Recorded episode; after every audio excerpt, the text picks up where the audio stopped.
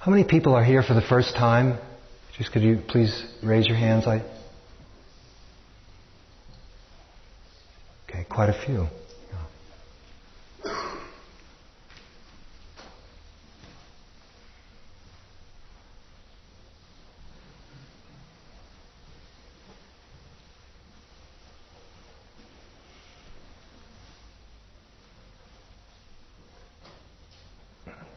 While sitting here, uh, couldn't help but reflect on this occasion of kind of an extension of the Christian Buddhist dialogue, and that's how this retreat actually, the idea for it, uh, developed. I was visiting Father Theophane at Spencer Abbey with some friends, all of whom um, brought up as Christians, are practicing Christians.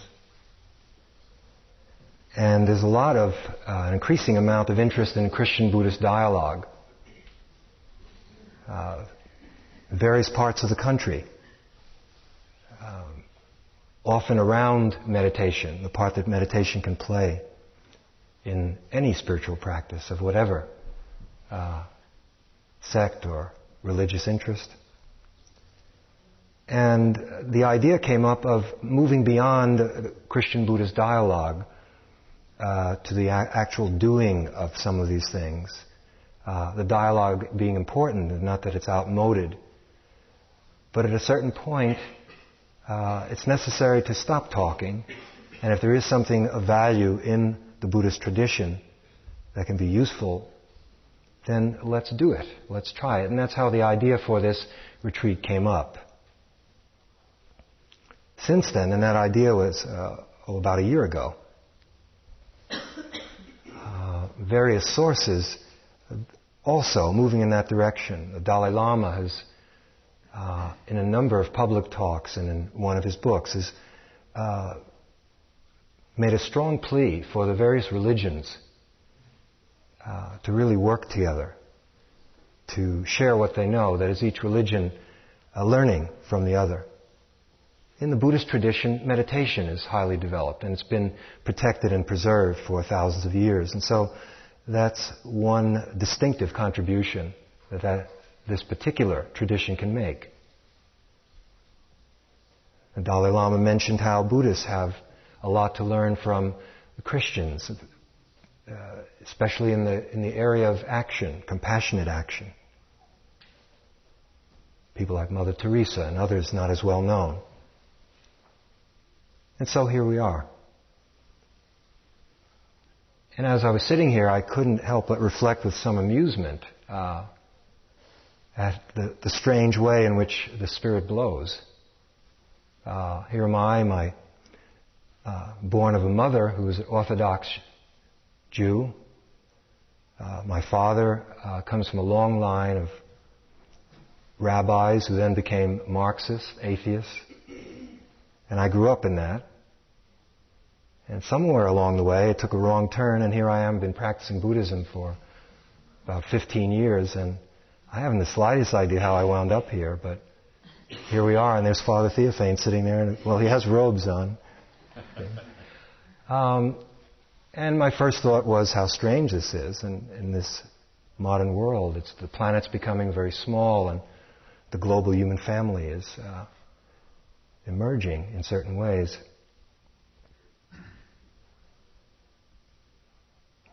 Remember a rabbi asking me, uh, he didn't ask me, he told me. said, uh, if God intended you to be doing all this uh, Oriental stuff, He wouldn't have had you be born out of a, a Jewish mother and a Jewish father in New York City. And I reflected on that. It sounded right. You know, it still sounds right. but I feel really comfortable and have been very comfortable in various monasteries in the East and here. Uh, and for me personally, it has been finding my home. Not defining it in opposition to my own Jewish background, but just as a, a mode of expression uh, which has been very useful for me. And so th- this weekend is in that spirit, I think, of all of us uh, learning from each other. And this particular weekend, uh, what the Buddhists have to offer, one thing that, uh, that is uh, clearly of some value for some people, is this meditation, insight meditation, vipassana.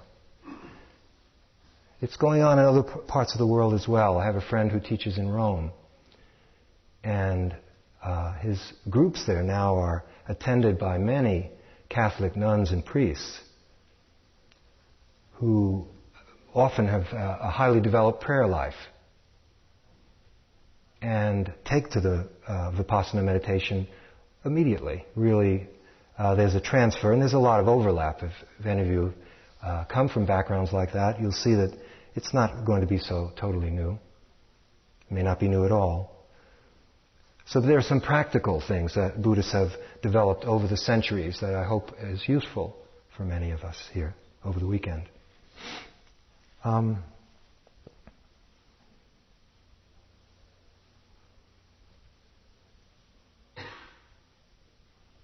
driving up here, one problem that I saw, I don't know if it would be a problem, I hope not for you, but it might be. So I thought it might be of some value to mention it.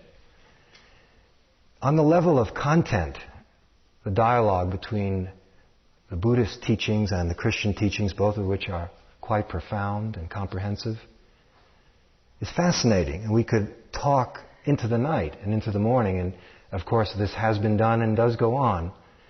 And yet, what's called for here is just really a, another standard Vipassana meditation retreat where there's very little talking.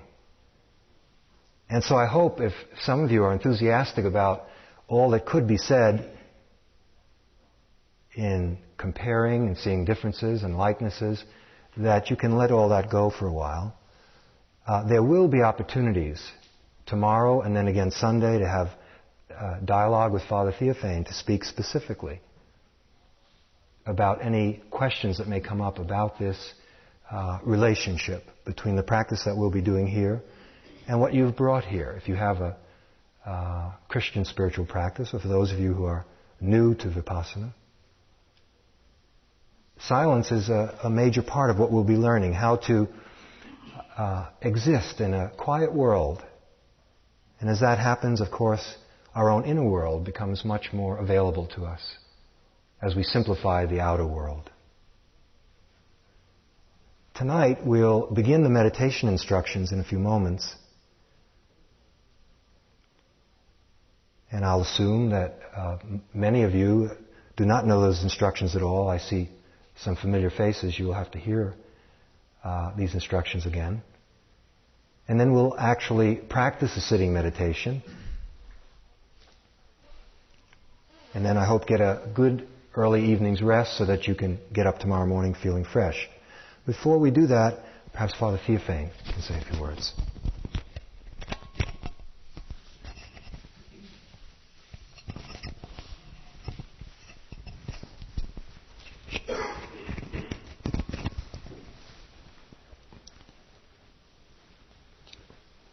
Sound trite to say nice to be here.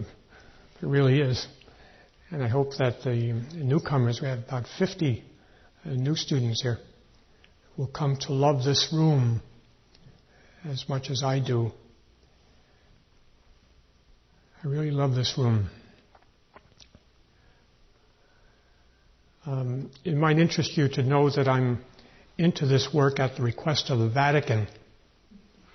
Um, well, that's threatening or reassuring. but um, under um, Pope Paul VI, they were having dialogues with all the religions, and not too much success with the dialogue with Hinduism and Buddhism. So someone had the bright idea over there that uh, the monks would be the ones to call in, and that the monks would understand them better, and they, they might appreciate the monks. So here I am I had been into it before that. I, I was been working with Sasaki Roshi for um, 15 years or so, and then I had um, had contact with this place. I made retreats under uh, a number of the Vipassana teachers, So I volunteered to take a year away from my monastery. My monastery is nearby here. It's St. Joseph's Abbey over in Spencer. It's about 20 minutes away. Uh, I went to the abbot and, and volunteered to take a, a year sabbatical to learn the Buddhist meditation. And I, I, felt that that was, would be a good monk's way to do it, not so much uh, talking dialogue or study, but to draw near to them by learning their meditation. So he agreed to that, and, and in that year I, I attended what I think was the first three month retreat here, 1977. And then I worked with Sasaki out in California. So, um, since then, I, have taken uh, Tibetan monks around to visit the Catholic monasteries in this country for five months last year and, and about three months the year before. That grew out of um, a lunch we had here with the Dalai Lama. My abbot and I were invited, and and we ultimately worked out this um, exchange program where one of their masters, a geshe, and, and two of the other monks came, and the year before, uh, another monk. And we stayed two or three weeks in each monastery throughout the country. Um, when um, these these monks said uh, they're, they're from the Dalai Lama's own monastery, but they never had lunch with him, and that was one of my jokes that I, I had lunch with him. That's what you call name dropping. And, but, uh, doubtless the uh, Dalai Lama is going around the world telling people he had lunch with Theophanes. um, now, um, one of my ambitions for this retreat, I mean, fantasy has been in my head for several months, was to sit you all in a circle. Um, but we have something better. We have a big crowd. We have uh, 120 people in the room at the moment, so you wouldn't fit too well in any kind of circle. But that was my image was that um, that's what Christ would like. That we sit in a circle uh, as equals and respectfully sitting there in silence. Um, I still think it's a good idea, but possibly we've got something better here where we have this big crowd. And uh, my recommendation at the beginning, before Larry begins the instruction on the meditation, is that we accept that, that we are in this together, to accept everybody in the room, to accept every group in the room um, so I come providentially as a as one of the problems. You know, I'm a Catholic priest, and the Catholic Church is a problem for a lot of people. It's a problem for Jewish people. It's a problem for women nowadays. It's a problem for married people. It's a problem for uh, young uh, Catholic people. Um, it's quite a problem. And so if you can, if in this, actually I'm embarrassed to be a Catholic, but feel very apologetic but I'm also proud of it. Um, the religious traditions are are special gifts. Each one has its own gift. It's got its limitations, but it's got something to offer. The Dalai Lama sees that, and and uh, I certainly see it in, in Buddhism. Um, but I, um, maybe if I, as I sit here, if the Catholic Church is a problem, well, see what you can do during the week, weekend. Uh, we you have a saying in Zen Buddhism: if you meet the Buddha, slay the Buddha. And I, I've often wondered why we don't have that in our tradition. If you meet the Christ, slay the Christ. When the Christ becomes a problem, when the Buddha becomes a problem, when he's outside, when he keeps you small, When he takes away your liberty, you slay him. And what about Christ? It becomes a problem for a lot of people. Maybe in some way you want to slay him. Or at least you can slay the Pope, you can do that.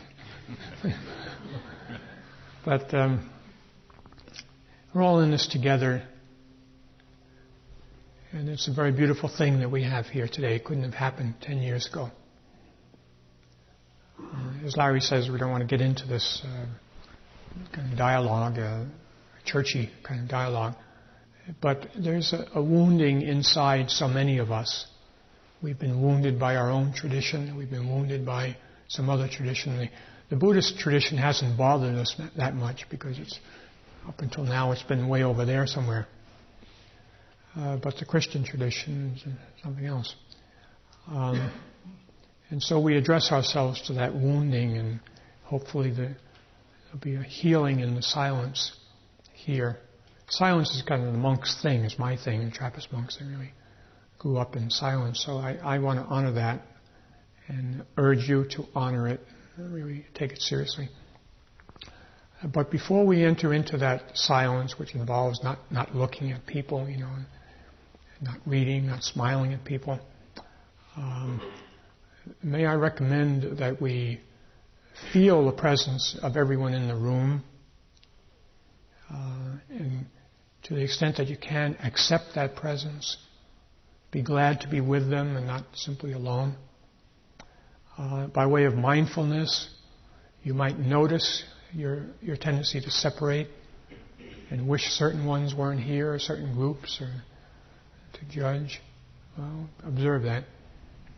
Um, and before we enter into the silence, may I may I uh, suggest you do me a favor and reach out and shake the hand of the one next to you and the one behind you and the one in front of, you. Barbara. Hi.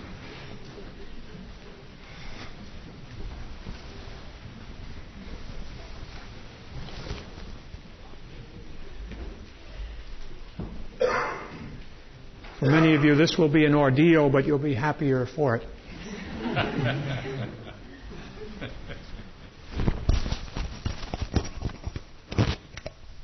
been sitting for a while already, and we'll be sitting for another period of time. I think it would be helpful to just stand up and do whatever feels natural for you, shake or stretch or bend, just for a few moments, and then we'll begin to sit again. There'll be a variety of meditation instructions, but in all of them, we'll be staying very close to things at hand. Just the ordinary things that are going on in the process of living. Just whatever is at hand, whatever we've brought with us on this weekend. And one very good way to begin, it's been used for thousands of years, is begin to notice that at this moment each one of us is breathing. Just that very simple and basic fact. Each one of us is alive, which means we're breathing. And just bring a very simple attention to that fundamental human process. As the lungs fill up, and then the lungs empty themselves without any effort needed by us. It's a very natural process. And for the moment, don't fixate or fix your attention on any particular aspect of the breath, but simply notice where you're experiencing the breath. Clearly, there's impact around the nose and you can feel the abdomen moving. Perhaps you're experiencing some stirrings in the area of the chest. But for a few minutes, just have an openness to the process of breathing without the need to locate your attention in anywhere, any place in particular. It's helpful if the head and neck and back are in one straight line. A quick scan of the body to see if there's any tension. Very often, especially since many of you are beginning, there may be some striving or some nervousness or anxiety about a new activity that you're embarking upon. Sometimes this tension is at the jaw or the shoulders. Often just a moment's noticing of the tension is enough to dissolve it. And so we're beginning to learn to sit in an upright and comfortable posture. The posture is mastered when we're both stable and comfortable. And that can be learned, and it takes time, and we're beginning tonight for many of us. So we're sitting in an upright position, relaxed, alert, noticing that we're breathing.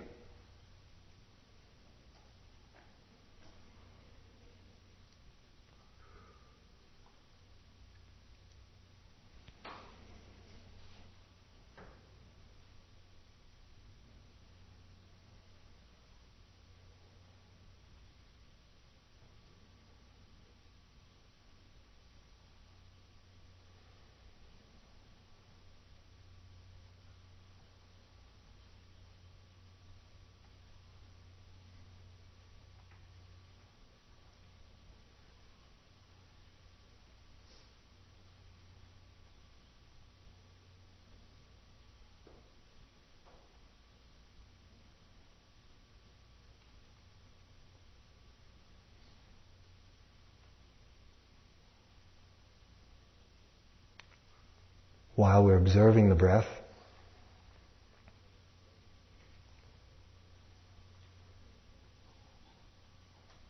Many other things are going on at the same time. Thoughts and images may be floating through the mind. There may be the sound of people moving in the room, coughing, sensations in the body, anything really. Don't try to stamp that out allow that to just come and go, but the breath is featured. However, perhaps you'll have noticed already that from time to time, the mind seems to have a mind of its own. And even though you've heard the instructions to be with the breath, suddenly there you are planning something or worrying about something. Concerned about the body and not being with the breath at all. As soon as you notice that, you notice that your attention is not with the breathing but is elsewhere, very gently, smoothly, without there being any force or hurry, ease back to the flow of the in breath and the out breath.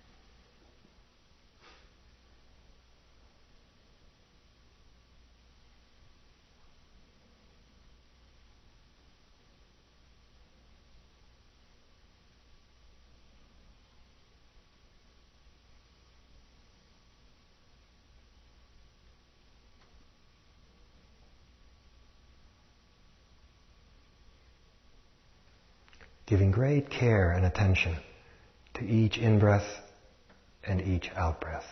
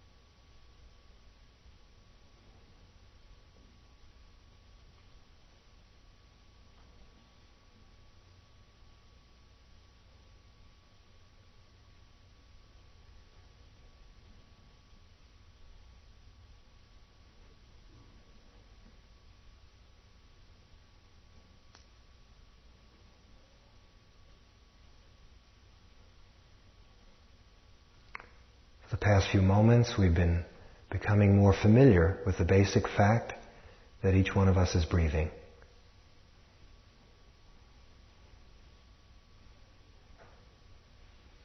And now, from that general sense of breathing,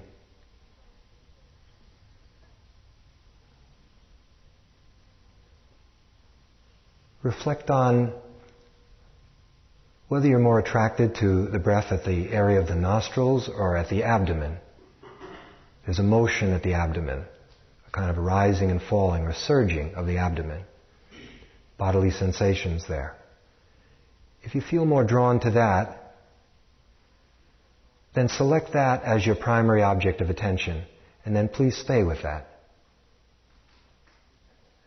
We've discovered from experience that some people are much more attracted to the breath at the nose, just naturally. It's more appealing, more interesting to you.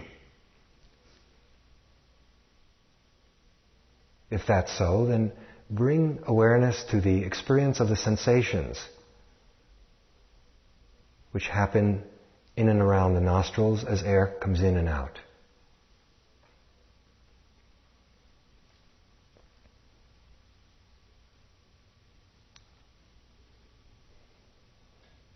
It seems equal to you and doesn't matter, then pick either. It really is not so much imp- uh, important as to what you select as your primary object of attention, but to have that primary object as a, a stable anchoring point.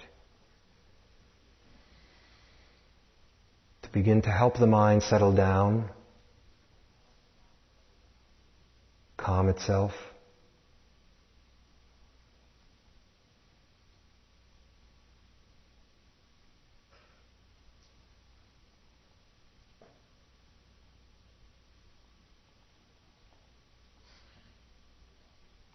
And so with attention at either the abdomen or the nose, the instructions remain the same.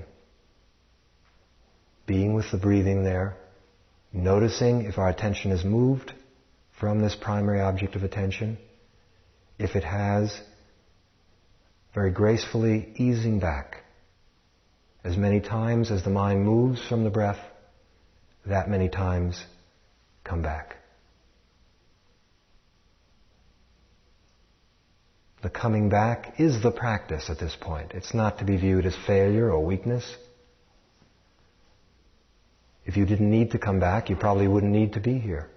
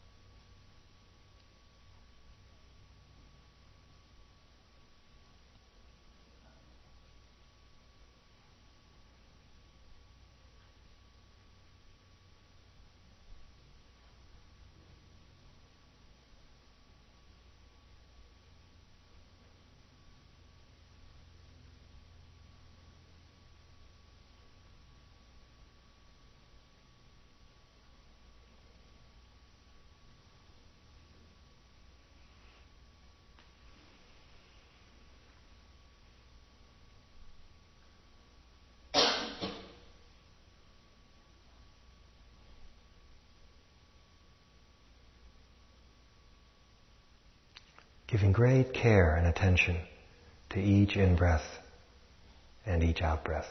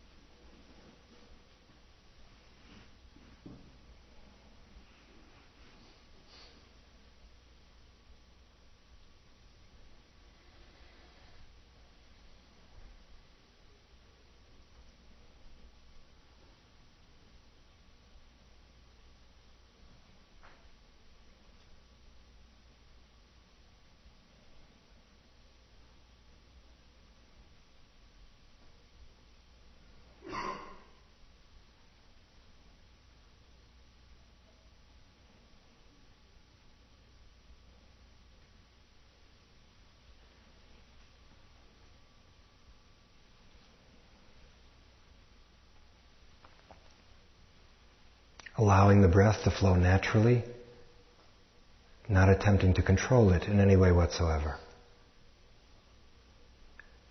Simply breathing and knowing that we're breathing.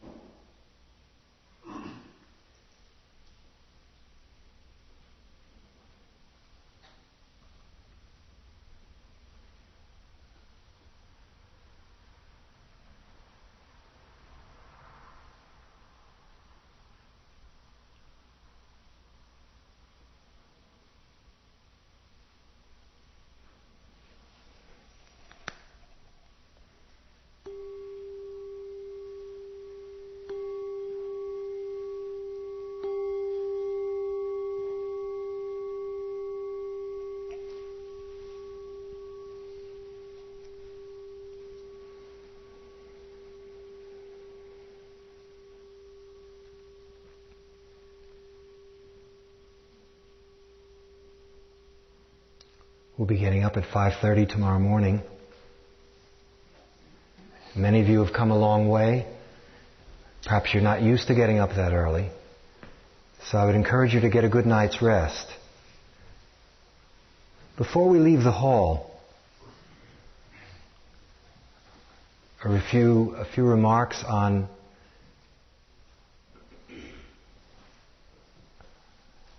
another aspect of Vipassana meditation. Very important one that we can develop all weekend long.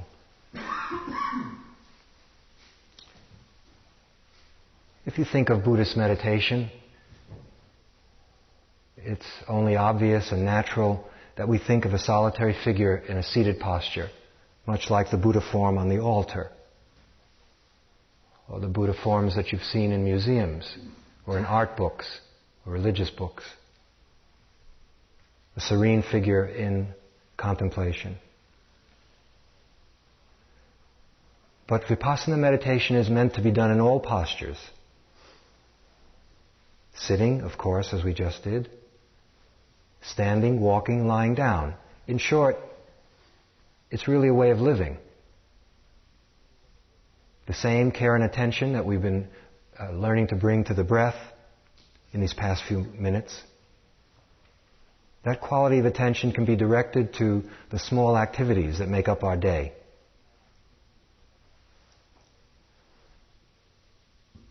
For those of you who are really new, and that's perhaps more than half of you, it's very easy to get fixed in the idea that meditation is just the sitting. You don't see statues of the Buddha vacuuming or cutting vegetables or dressing or going to the, the bathroom.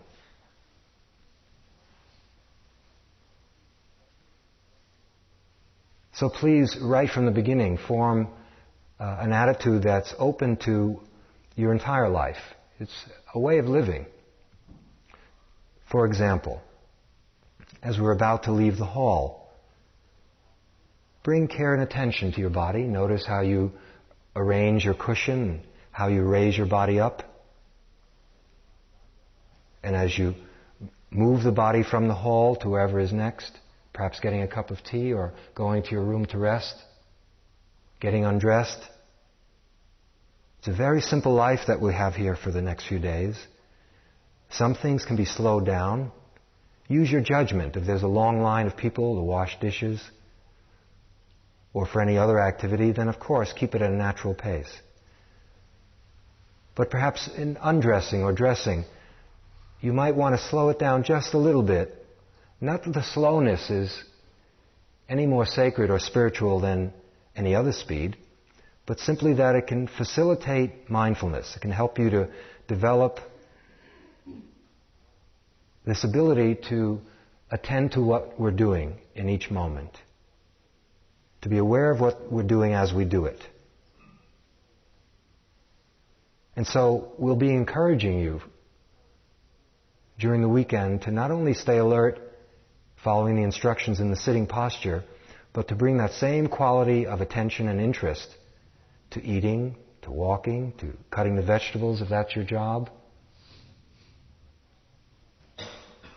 Really nothing left out. You have very little else to do here, if you've noticed, if you heard the instructions. Everything's been taken away. You can't write or make telephone calls, can't read, can't talk to each other. You're not even uh, encouraged to look at each other. Well, my goodness, what's left? Just each one of us. And it's a rather unusual quality of these meditation groups in that we're alone and together at the same time. Those words don't really do it justice, but we'll be moving together, and also it's a large group of people, over a hundred, and so we have to attend to each other so that things get done. But within those limitations, pre- please try to stay alert. And as soon as you notice that you've been daydreaming or wandering away, just as you've been doing with the breath, just wake up and begin again.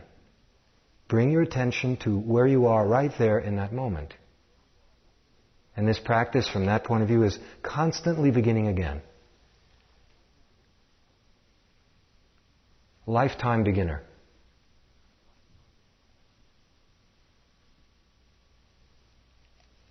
Okay, thank you for your cooperation and willingness to sit still for so long.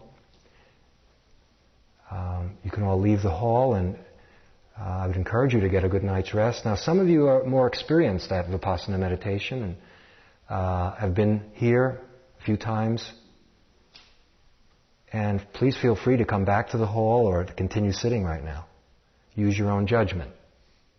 We'll see you tomorrow. If you awaken at 5:30, please try to come to the hall at 6 o'clock promptly.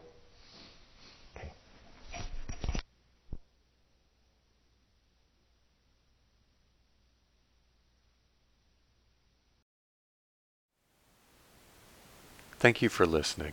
To learn how you can support the teachers and Dharma Seed, please visit dharmaseed.org slash donate.